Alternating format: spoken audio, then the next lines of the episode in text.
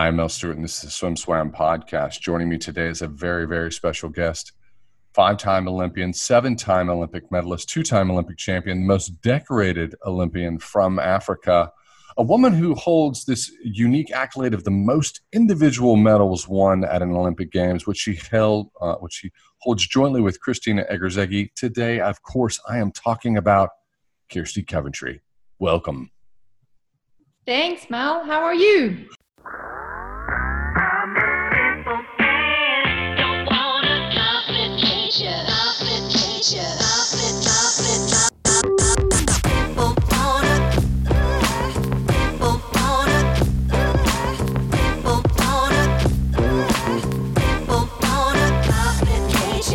You have to achieve so much? It's like a it's a, a, massive mouthful. It makes it very difficult for a podcast, and you just you're making you're making it tough. I'm sorry. I'm sorry about that. I'm sorry about that.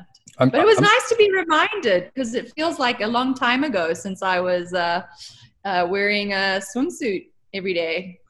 Um, I know it's because uh, I didn't even go into the other introductions. If I, if I were really strong, I would just I would just lean in and, and say, uh, you know, you're the minister of youth and sport and recreation and arts in the cabinet of Zimbabwe, which is like, you know, you you are a legit politician. The question is, when are you running for the president of Zimbabwe? That, that's probably the first question you should answer. Oh goodness, no, definitely. I, I don't think politician. I think that's why uh, why I was given this opportunity was uh, to come in as a technocrat and uh, try help out some athletes and artists and, and young people. And uh, so been learning the politics as I go along. Is it, is it, does it come naturally? No, no. that's a simple question. it, it's you know when you when you think about it, it's uh, you never know what you're dropping into when you're talking to someone who you you knew and watched as an athlete in the water. You know you know everyone around them, and then they become an adult and they start a new career. But it's uh you know, you're it's a very it's a serious position and it matters. And uh, this isn't all you do. You also chair the International Olympic Committee Athletes Commission, which is uh, legit and very important. Uh, frankly, it, it makes you the most powerful Olympian representing all Olympians on Earth. Let's just call it a huge. let's just call it a huge responsibility. Um, yeah. How much of that time? How much of your time does that take? Gosh, I say um, obviously with COVID, everything has um, sort of changed. Um, but I would say uh, right now, at least, you know, uh, half, I would say half of my time. Um, it's maybe slowed down a little bit with COVID now that it's it's a lot more virtual stuff and a lot more things are on email without the travel. But um, when everything was, uh, I don't know if we should say normal since there's a new normal, but before COVID, uh, I would say about half half my time was was being spent um, doing my responsibilities uh, with the IOC and and obviously uh, representing athletes um, on different uh, commissions at different meetings and um, constantly trying to stay engaged with the athlete community around the world. Um, it's it really is it's a huge honor as much as it is a responsibility. Um, it's also a huge honor because you go from uh, you know not just representing uh, yourself as a Zimbabwean or a swimmer but uh, representing Olympians in general. So the amount of things that I've also learned um, just of the different sports, and I think I have so much more respect for Olympians around the world with everything that they do and they go through, um, especially during this time, right? It, has been really um, a tough time for athletes globally. Um, and I just think that they've been so resilient and um, always finding new ways of staying fit and healthy. A big concern because if you're it's it's you're the you're the minister of, of youth and sport in in your home country mental health i suppose is a very big concern right now. Uh, it's, it's it is. a big topic in the united states Yes, and it is. It's a big topic here, and it has been, and not just for our youth and our artists and athletes, but just the communities in general. Um, you know, I think also coming from um, an African country, um, there COVID has hit us many ways. Um, we've been very fortunate in Zimbabwe. We reacted very quickly, and we shut down our borders quickly, and um, we went on lockdowns quickly, and so we haven't had very high numbers. But because of the focus on saving lives, it's obviously affected our economy, which impacts, you know, daily lives um, hugely. So the mental aspect has been a big topic of conversation um, with many different groups around the country on just how do we support each other and how do we get through and how do we use sport and art and ways of expressing ourselves to help us get through these times. This, these are these are two questions. I didn't want to talk to you about this, but I am curious. Um, how does how do things look? I'm talking to you from Austin, Texas. These are uh, you know some of your old stomping grounds with your coach Kim Brackin, because uh, mm-hmm. everybody knows everybody who, who's on this podcast knows and loves uh, Kim. They know that you you know you tra- you swam at Auburn, and uh, mm-hmm.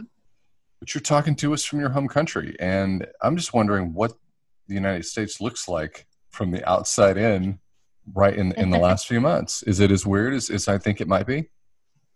Um, so I was actually in the States, as you know, it's, it's, you know, I consider it my, my second home. Um, my husband is Zimbabwean, but his family is all, they're all in the States. And we were actually in the States in June. Uh, my daughter had to come and visit some of her doctors for her hips. Uh, when she was born, she had a slight slight hip hip altercation so we had to travel back during covid times um, which was very interesting. Um, you know, being very strict in Zimbabwe, I just thought everyone was being very strict. Like it was mandatory pretty early on to wear masks and uh, have hand sanitizer if you wanted to go into any buildings or any stores.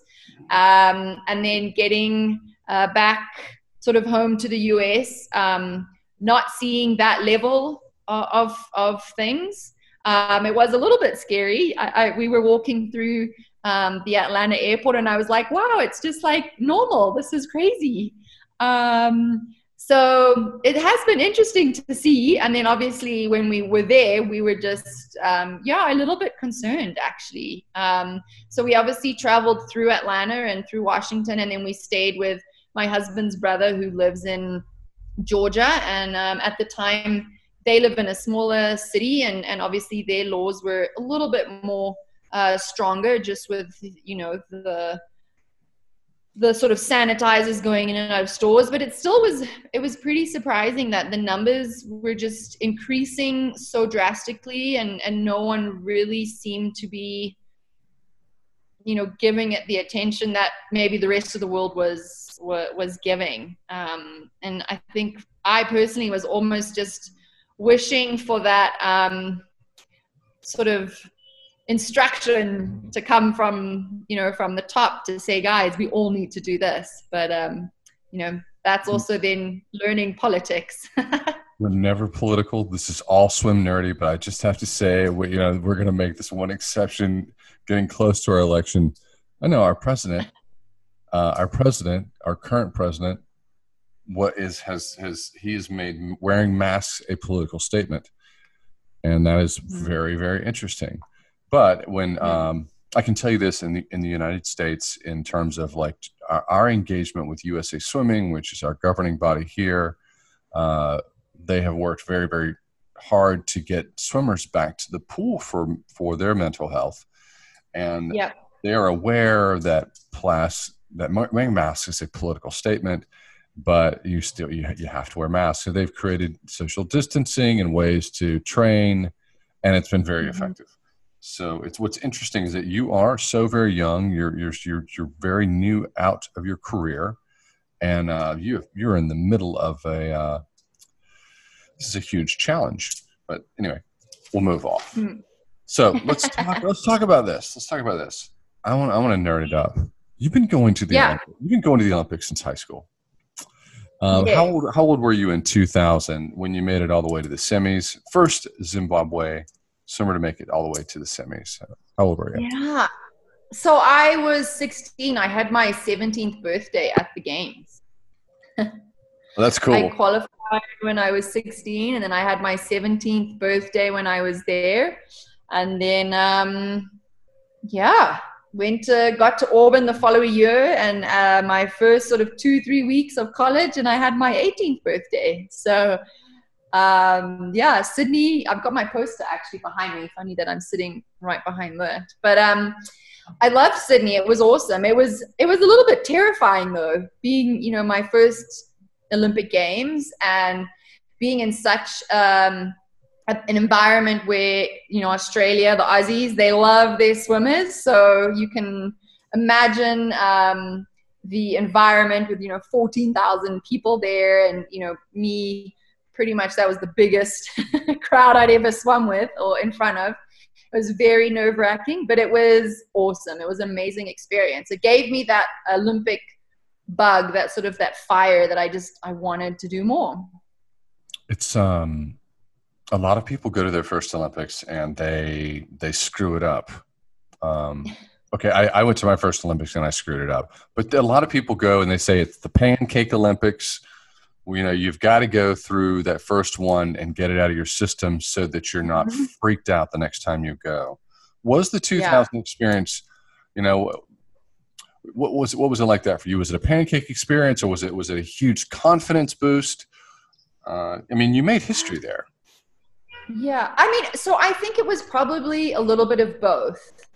Um, I I always get really nervous, and Kim would always joke, and and she would have to tell me a, a joke before one of my races, and and we would laugh, and and you know to sort of subside the nerves, but in Sydney, she wasn't coaching me yet. I was there with my coach from Zimbabwe, Mr. Matheson. And um, I remember him telling me we were watching um, Susie O'Neill. And uh, I remember him telling me, Well, look at Susie and, and what do you see? And I'm like, Well, what are you talking about? And so he's like, Well, what do you see? I'm like, I don't know. I see a girl. He's like, Yeah, and she has two arms and two legs and a head and you know, a swimsuit just like you. You're exactly the same, you know, and and um, uh, it, it was really very calming when he, you know, said that when he just sort of said, you know, you you have just as much opportunity as the person next to you. You're all the same. You've all been training hard, and now the rest is up to you. And you're either gonna, you know, eat that pressure and not do well, or you're just gonna give it your best and see what you what you've got. Um, and so I remember having some races where I just didn't swim well at all, but the um, you know the the hundred back um, where I placed 12th was unexpected, but it was it was also um, because of his advice, right? Where it was just like, well, I've got nothing to lose, and it's the same advice, surprisingly, that Kim Kim gave me in 2004 uh, when the 100 back didn't go so well and I was in lane, uh, I think one, lane one or eight, I forget. I was in one of the very outside lanes. And she was like, well, you can't do any worse. can only get better. Um, and so, yeah, I just sort of took that approach in Sydney. Like, I'm here to learn, and I just tried to soak up as much as I could. I remember watching Inge de Bruijn, and I remember watching Susie O'Neill, and I, I just sat and watched them warm up and warm down and swim and i just thought wow this is this is a really unique experience every athlete has that moment in their life where they're like wow i could be great um, some people it happens yeah. late and some people it happens early early early for you when was that moment and could you describe it that's a good question i've never actually been asked that question and and thinking about it, um, I don't think I ever really had that that moment of I I think I could be great. I just had that drive of I want to do that. I want to win that gold medal. I want to stand on that podium. I want to feel what that's like. I want to push myself. And I just, there was just, it was more of a drive. So, and I remember watching the um, 92 Olympic Games, um, and I was nine years old, and being like, I want to go there, and I want to, you know, I want to go to the Olympics, and I want to win a gold medal. And at nine, you don't really know all the hard work and what it's going to take. But um, That was sort of the starting point of that drive of this is what I wanted to do. Um, and even in my, you know, my better years in my 2004 to 2008, 2009, I don't think there was really a time of, oh, I'm, this is going to, like, I'm going to be great and this is what I'm going to do. It was like, I just need to focus on what I need to do in order to do what we've been training so hard for. Um, and sometimes it worked, and other times it didn't work. uh, we we're going to we're we don't have time to go into all the Auburn years. I just want to I would like to focus on your elite career, but we we do have to acknowledge it. Uh, you you went to Auburn, and it was an extraordinary program. Uh, I'm I'm a I'm a David Marsh alum. I Marsh coached me for a while, changed my stroke, but it's a so a lot of respect there. So how would you how would you sum up those years? Because you you went from 2000 to 2004, and by 2004 you were on top of the world. So th- yeah. it was like it was a semi-pro experience. It got you ready for the big show. Um, 100 percent. What was? the? I mean, I I I loved my Auburn experience. I owe so much to David Marsh and and to Kim Brackin. I mean without them, um, who knows where I would have been. Um, I think probably somewhere, but I don't know if I would have had as good of a career uh, without them in my lives and leading me and um, making me a better person. And and that's something that I will always take away from Auburn is David and Kim, uh, and David being the head coach. They were always more um, focused on making you a good person and a good athlete, but a good person. Like that was instilled into us in day one that an, being an athlete is going to come to an end at some point, and it doesn't matter how good you are. You need an education. You need to be, you know, well rounded, and you've you've got to be a good person. And um, I, I, I love both of them for that, and I have so much respect for for them for that. And the athletes that train with them are extremely lucky. And David has been doing some great stuff, and um, I just I hope the athletes that are training with him right now know just how valuable all his little tidbits um, are. You know, um, and some some sound crazy at times where you're thinking, "What is he talking about?" But later on in life, you figure it out and you sort of go back to those times. You're like, oh, that's what he was trying to get us to do. um, and, you know, I, I, love that I have a unique um, relationship with both of them because um, it's really special. Um, so, yeah, I, I, I loved Auburn. I loved what it gave me. I love that it taught me how to be a team player uh, coming from Zimbabwe, where I was pretty much the only swimmer, um, you you you're taught to very much think about yourself and just your needs. Uh, and so I loved that Auburn showed me how to look at swimming, which can be seen as a very individual sport, as a team sport. I love that. I, you know, I never got to compete at an, at an Olympic Games or World Championships on a relay team so my college days on those relay teams were just the best. Uh, you know, I still have such fun memories of, you know, being put on the four by hundred and four by two hundred freestyle and just being like, wow, that's such an honor.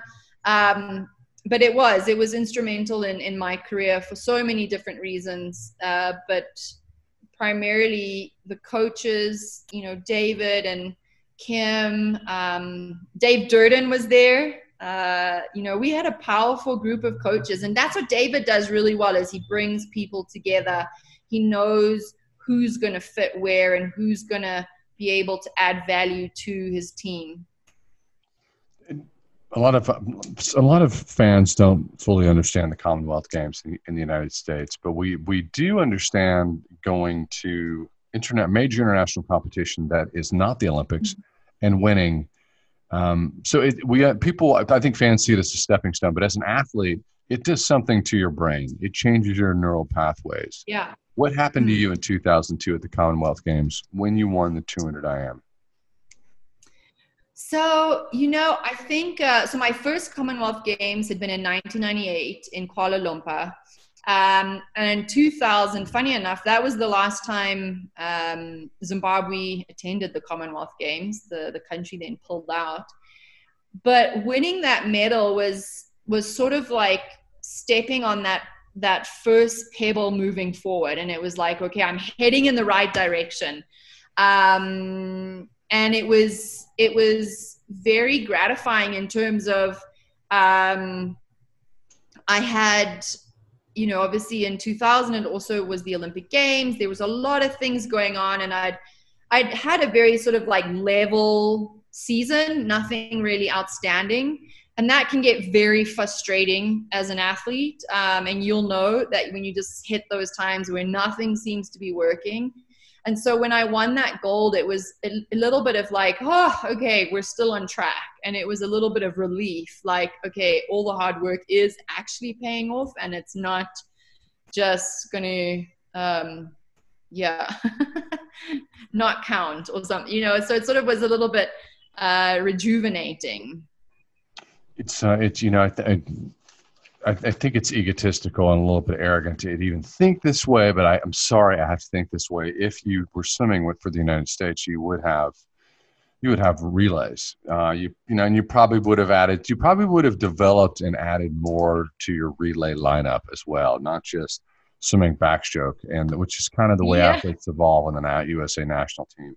Seven medals yeah. won at the Olymp- uh, on the Olympic stage, 2004 you're swimming individually mm-hmm. uh, of, of all your swims obviously the, the, the 200 backstroke the gold had to be super special but what you know what is yeah. a moment that that really defines your experience in 2004 in athens hmm so yes 2000 i mean the 200 back race um you know I, I, I, viv, I can vividly remember not wanting to look at the screen because you're obviously in backstroke you're a lot more aware of the people next to you. Uh, and i had my russian competitor very close to me uh, and i didn't know if who had touched first and i didn't know where anyone else was in the pool.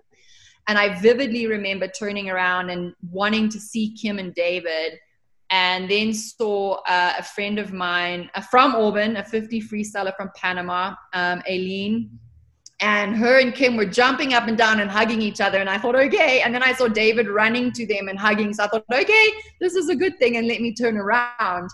But I don't think I would have gotten to that point if I hadn't changed my mindset after that 100 back.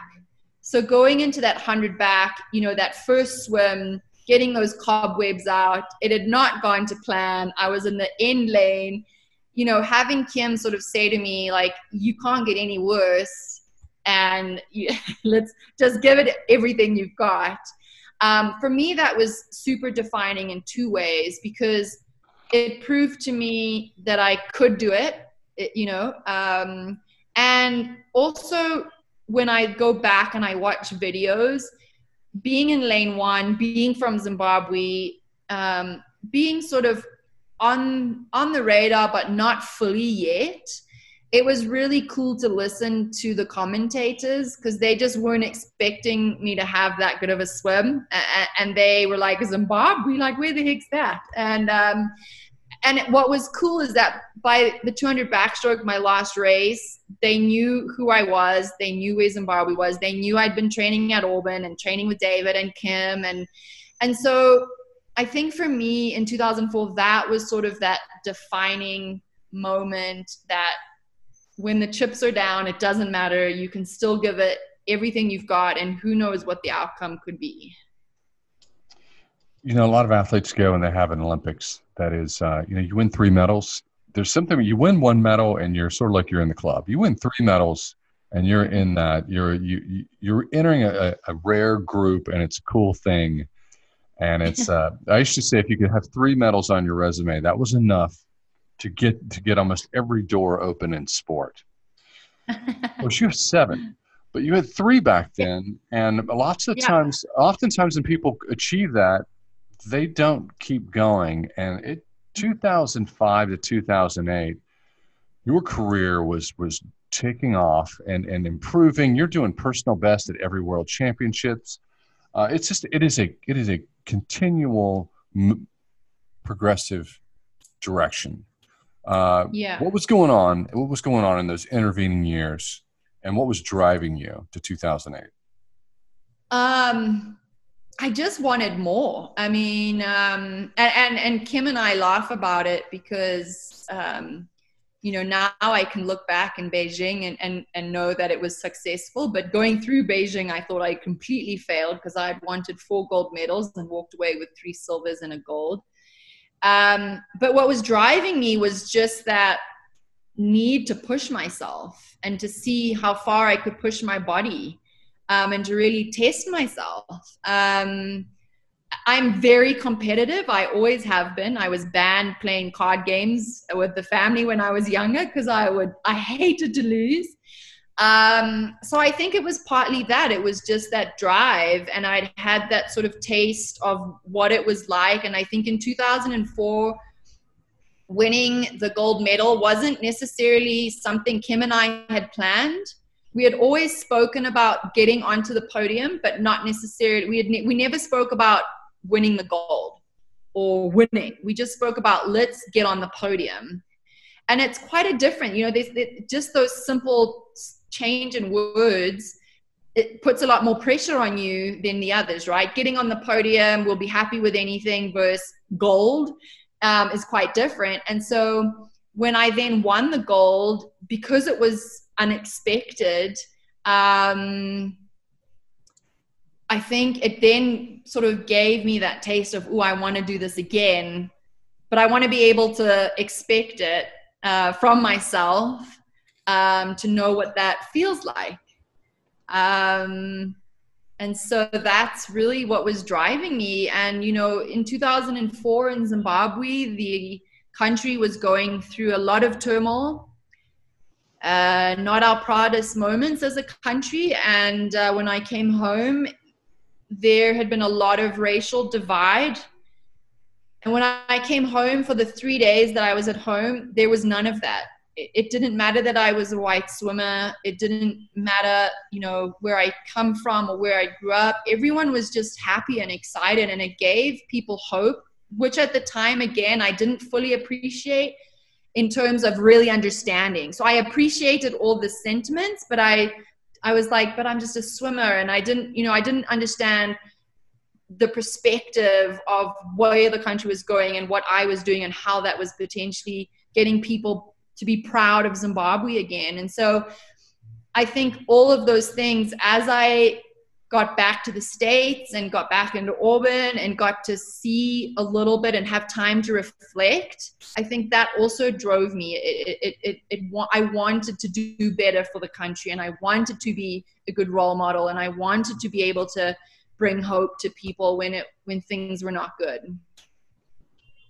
We often forget how much responsibility you have, especially when, when athletes who, who we train with and at the collegiate level are representing their home countries, and their home countries can be, you know, it's it, let's just say that there's a lot of protection in the herd in, in large mm-hmm. nations.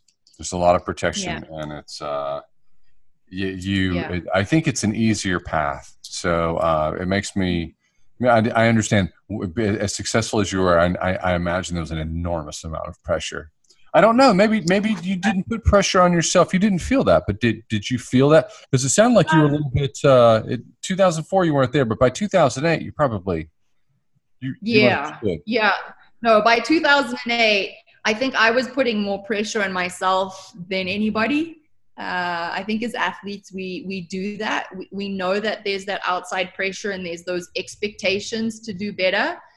Um, but I did. I, I I put a lot of pressure on myself, and I actually, for as as well as I did in Beijing, it was a games that I um, I enjoyed some moments, but really didn't like others because I felt like I had let my country down and I had let myself down. I let my coaches down because I hadn't won. And I didn't give the recognition that it's the Olympic Games, uh, you know, and um, a silver medal is nothing to to not be proud of. But I think in the moment when you're you've been so focused on wanting to achieve one thing, um, when that doesn't happen, it, it, it can be uh, you know, it can be tough. let's let's let's put that into context because uh, you have a very legitimate reason to be pissed off that you didn't win the hundred backstroke in in in 2000. I know. You broke the world record in semifinals, and I it's like you know Yeah. breaking, breaking a world record is a sacred thing. It's a, it's like a spiritual moment. It's like the the world cracks open, and you are living in a new dimension. So you broke a Uh. world record in semis. You went 58 77. Double checking Yeah. the time. That is correct. Yeah, 58 I think 77. Yeah. And, and then uh, and then you, you did. You got edged. Um, you got edged by you. You, you lost. What? So what? Tell me about that hundred back final. What happened? How did you let it go away? Go? Man, I just, you know what? Do you know what was so upsetting? Um, was was it was like I touched and I looked up and the first thing I thought was my time from the semifinal would have won. How useless are you? How what what what what? I mean, it was just like so frustrating. I was just like, ah. But I also knew as soon as I touched the wall that I had overspun uh, in the first 25 meters. I, I just went out too hard, too fast, too quick. Um, I was super nervous and uh, I didn't trust myself. I just didn't. And that was part of the, the biggest challenge that I had for 2008. Um, you know, my first race was the 400 individual medley. And again, had a terrible swim, ended up in lane one, but then managed to come back. But again, lost it right in the last little few seconds to Steph Rice, who was on the other side of the pool. 429, Um, 40, 429 8 in 2008. This is this is a monster swim. These are great swim. Extraordinary. Yeah. So you, you got to give it the respect it deserves. You know, you're, you're sub 430 in 2008. And uh, from lane from Yeah. an outside lane, that's that's crazy. Yeah, and to think that I was disappointed was is now even crazier to me because I'm like, ah, you know, I wish. I think there's there's a couple times in everyone in every athlete's career where you could just go back and change things, and I wish I could go back in 2008 and just really give recognition and acknowledgement to how well I'd actually swum in those in those events where I felt like I didn't swim well. Um, but yeah, I mean the hundred back, I, I knew when I sort of touched the wall. Um, and but you know, at least the one good thing was at least it was Natalie. Because if it was someone else, like, like someone that I like, that no one was expecting, I think then I would have been even more angry.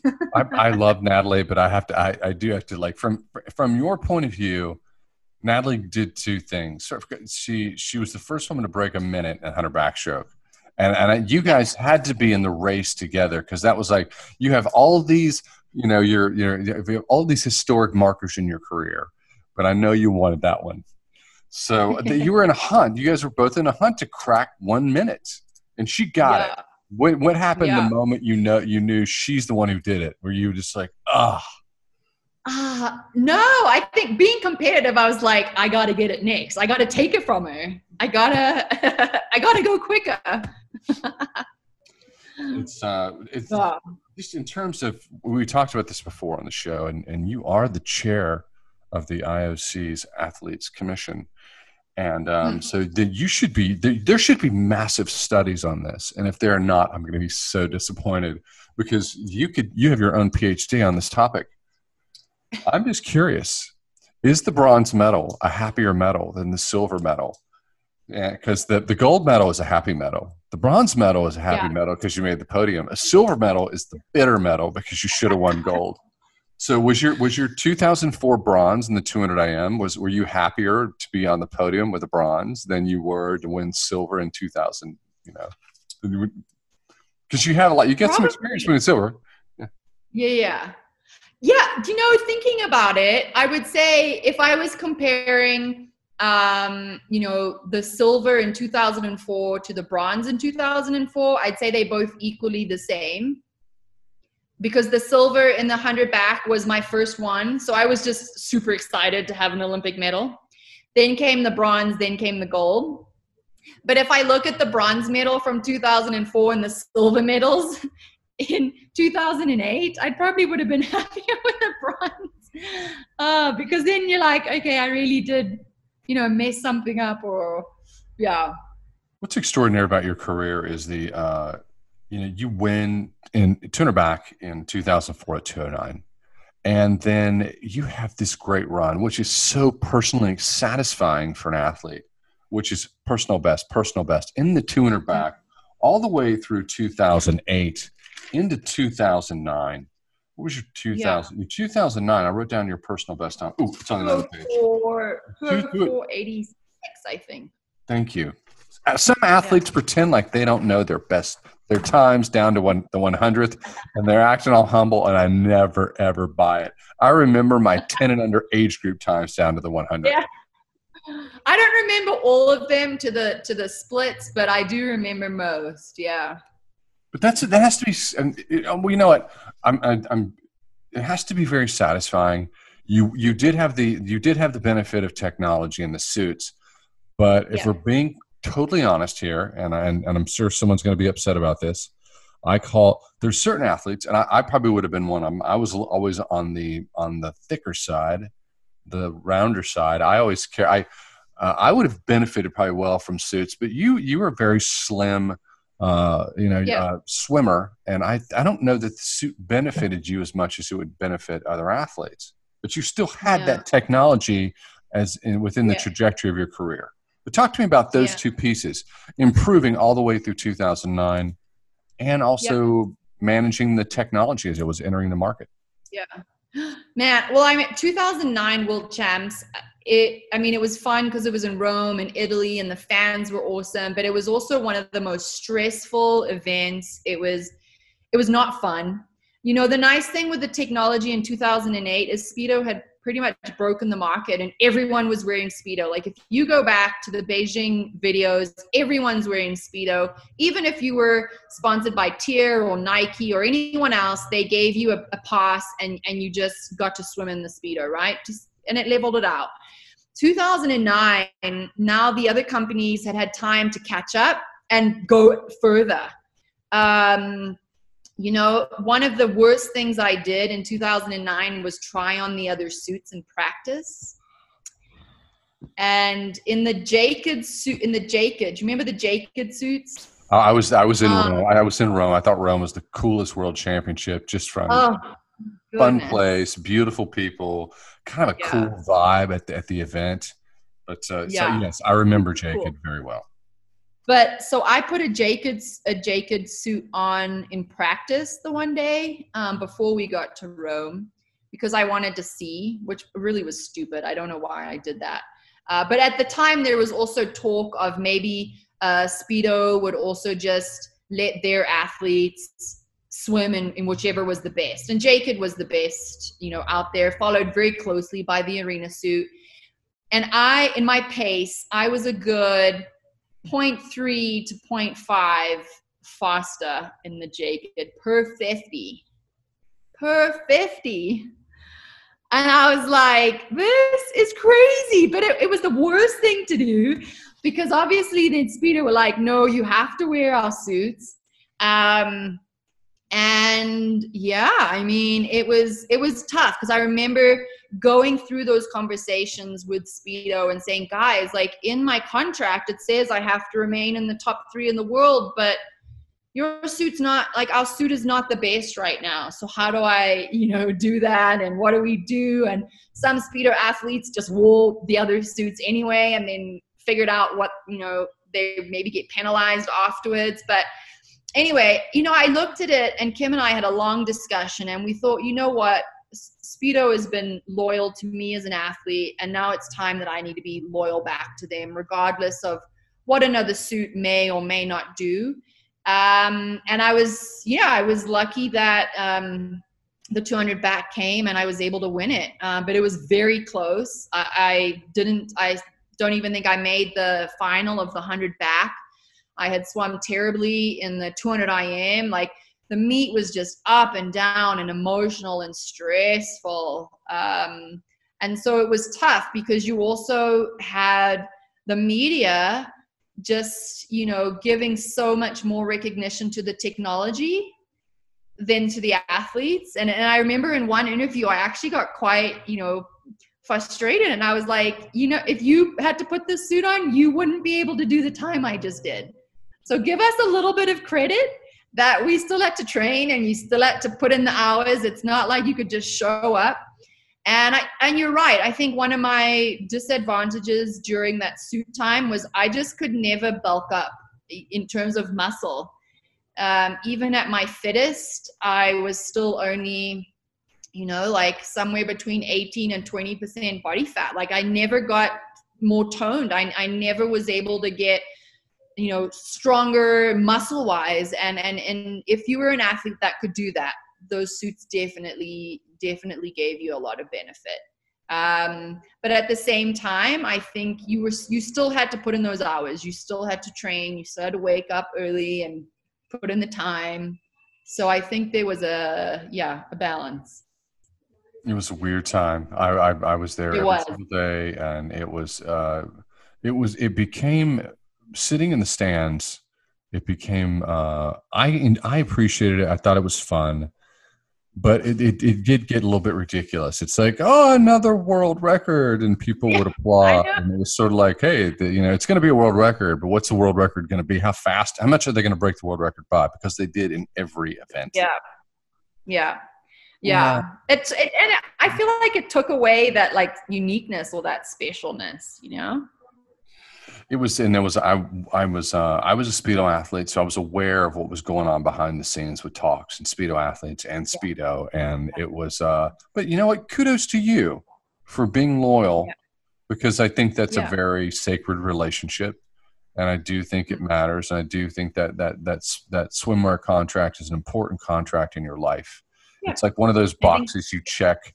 You know, you you you win your medals, but you also had a, a big a big swimwear deal, and uh, you had one yeah. with, with, a great company. So what, what's yeah. so we've got we we're really down to our last few minutes. Do you have yeah. any any takeaways? What, what God? What is it like to win seven medals and then retire and and and like now you're in the ministry? Now you're a cabinet member in Zimbabwe. You're you're a hobnobbing, powerful woman you know, what, what was it when you wake up in the morning? Is it just like is music playing and uh, the uh, sunshine? Yeah, no. When I wake up in the morning, I, I, I'm I'm looking at my clock to think, please, I hope it's it's at least six a.m. because my daughter of 16 months decides to start waking up earlier as the sun comes up earlier. Um, but no, I mean takeaways. I think uh, I'm like I said, I've had incredible people in my life. Um, I've managed to travel the world. Um, I've formed friendships, you know, with with Kim and David that I will have forever. Um, so I was really fortunate for for my career. It taught me so much. It taught me how to be tough. It taught me how to get back up. Um, it, it taught you that yeah, like when the chips are down, you can still turn it around and, and take something good from a maybe not so good situation. And I think all of those things are helping me now uh, in my day to day life. And um, yeah, I, I, was I was super lucky to have the career that I had. And I, you know what, I was really fortunate as well to to go to London and to go to Rio and and really enjoy the process. You know, I they weren't um, I still made finals. I still came sixth in both those in both those Olympic games, but I I didn't have as much pressure, and they were really fun. And so I got to also experience the Olympic Games um, at like you know a different different level, um, which I'm super appreciative. And I was I was able to walk away from my sport, um, you know, not injured and and on my own on my own terms. And I for me that that was that was really um, i'm grateful for that well it'd be a lost opportunity if i if i didn't talk to you about this. So we actually we we're always checking our intelligence and our sources and and and and the big question on the table is we're looking at you know next summer and will we have an olympics. So i'm going to tell you what i'm hearing from my sources and they say it's unofficial like we're we don't report on this at SwimSwam but we'll i'll talk about it in a podcast. So this is kind of what we're hearing on the domestic side in the United States. We're going to have an Olympics. It's likely mm-hmm. that it's going to be only Japanese fans, and there's a likelihood it could be fewer sports. It's going to be a question of how many sports we have, and and I've, I've been told that we're absolutely having Olympic Games because the IOC cannot, the IOC has to fulfill that that television rights agreement.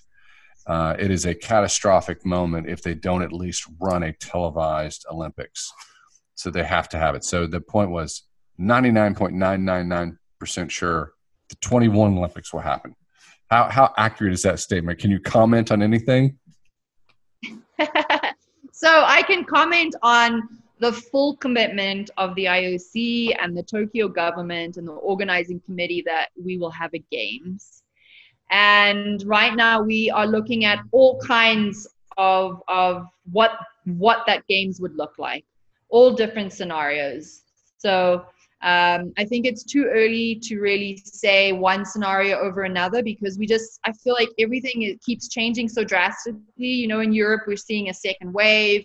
There's been a lot of different talk around um, the vaccines. So there needs to be time. Um, so it's it's it's giving the IOC and and and us all a lot more extra work to just try and look at how, you know how do you plan an event that has you know different a number of different scenarios. But that's what we have to do, right? Um, so uh, we are all fully committed uh, to having a games, and we we all have to just sort of wait uh, a little bit to see what that's going to look like. Spoken like a true politician. yeah, will, you, will you come back and we can talk about the Auburn years and we'll also just do a check in because we're going to be in a different place next spring and we could talk about our next Olympics. Would you come back? Definitely. I will definitely come back. You just let me know.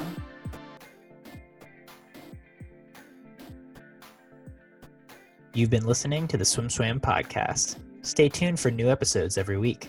You can take SwimSwam podcast on the go by subscribing on your favorite podcast platform. Look for links in the description below and be sure to subscribe to our YouTube channel for more videos as well.